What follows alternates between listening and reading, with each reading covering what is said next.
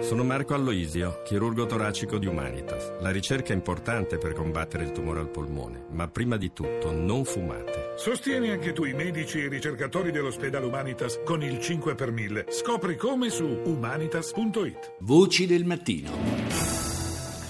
Giornata elettorale oggi in Israele, l'appuntamento è con le elezioni anticipate per il rinnovo della Knesset, il Parlamento israeliano, elezioni anticipate volute in qualche modo dal Premier Benjamin Netanyahu, che però nei sondaggi vede il suo partito, il Likud, non favorito dai pronostici. La partita, secondo gli osservatori, si gioca oggi intorno a quel 20% di indecisi che potrebbero anche ribaltare completamente il risultato. E allora, fino all'ultimo momento, Netanyahu ha continuato a fare campagna affermando che con lui alla guida del governo non vedrà mai la luce uno Stato palestinese.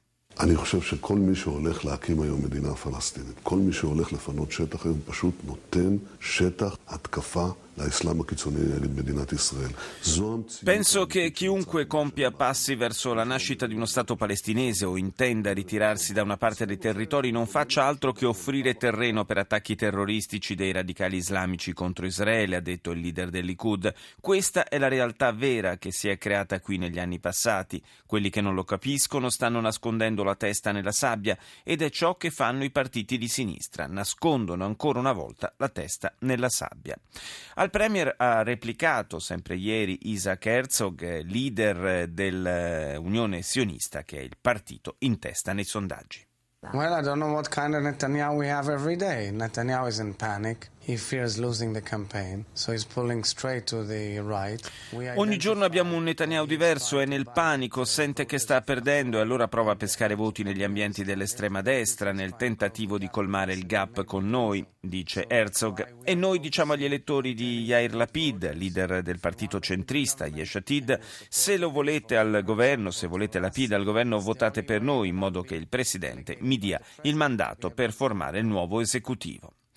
Proseguono a Losanna, proseguiranno nei giorni prossimi a Losanna i negoziati sul programma nucleare iraniano. Ieri il ministro degli esteri di Teheran, eh, Javad Zarif, ha parlato prima con il capo della diplomazia americana in Svizzera e poi con la rappresentanza europea a Bruxelles. Ecco la dichiarazione di Federica Mogherini.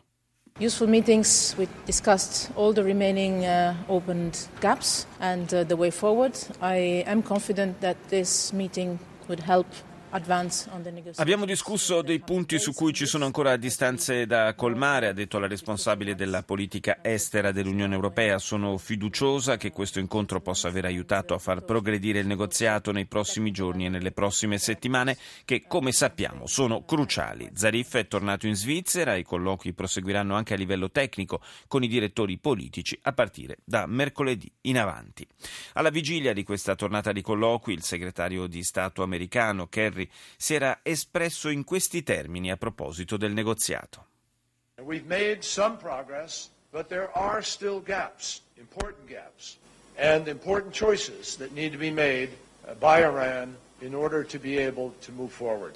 Abbiamo fatto progressi sul programma nucleare, ma ci sono ancora delle divergenze importanti tra le due posizioni. Alcune scelte devono essere fatte dall'Iran affinché si possa andare avanti. Il presidente Obama intende proprio questo quando dice che all'Iran non verrà permesso di costruire armi nucleari e l'Iran da parte sua conferma che non ne produrrà.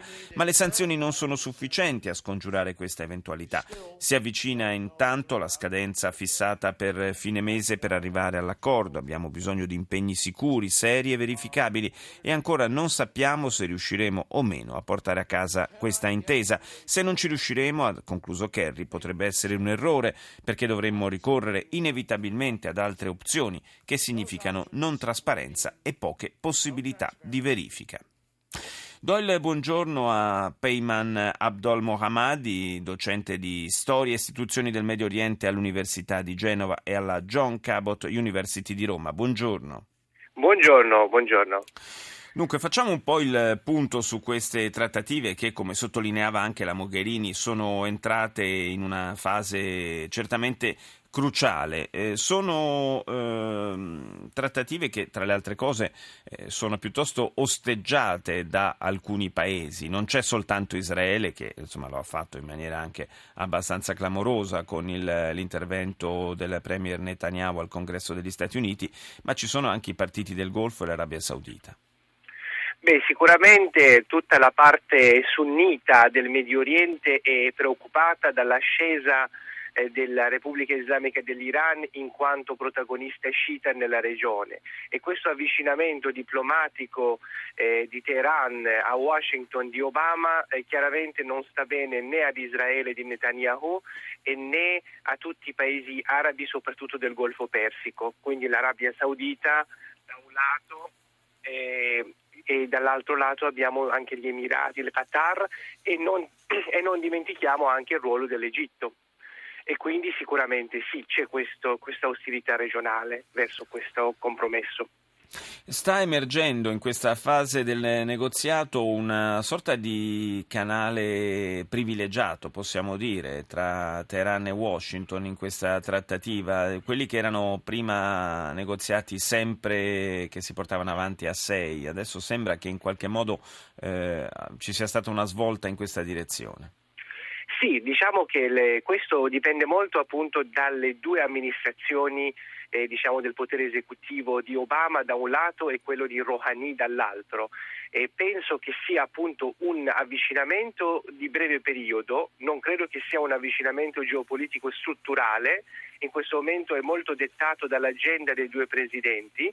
E, e, e penso che appunto questo potrebbe portare a un accordo di primo periodo, ma che potrebbe essere facilmente la cosa ripresa una volta che l'amministrazione di Obama finirà e che il gioco diciamo, politico eh, vedrà nuovi scenari, probabilmente con un post Obama. Per adesso sì, c'è un rapporto privilegiato.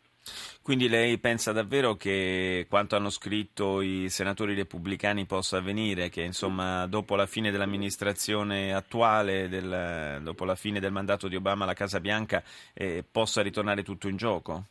Penso di sì, anzi ne sono convinto, eh, bisognerebbe appunto vedere chi arriverà alla Casa Bianca dopo Obama, ma sicuramente se sarà un repubblicano i giochi cambieranno, da un lato questo, e dall'altro non dimentichiamoci che anche sul fronte iraniano è vero che dalla parte di Zarif e Rouhani eh, c'è questa eh, apertura, ma abbiamo altri due fronti interni iraniani, uno quello chiaramente ultraconservatore che è contrario a questa apertura e dall'altra parte abbiamo l'opposizione laica che anche quella dalla sua parte è contraria. In questo momento entrambe queste forze di opposizione sono eh, in qualche modo eh, messe sotto dalla forza riformista e moderato riformista di Rouhani, ma anche questo lo vedo per un breve periodo. Grazie al professor eh, Abdul Mohammadi per essere stato nostro ospite.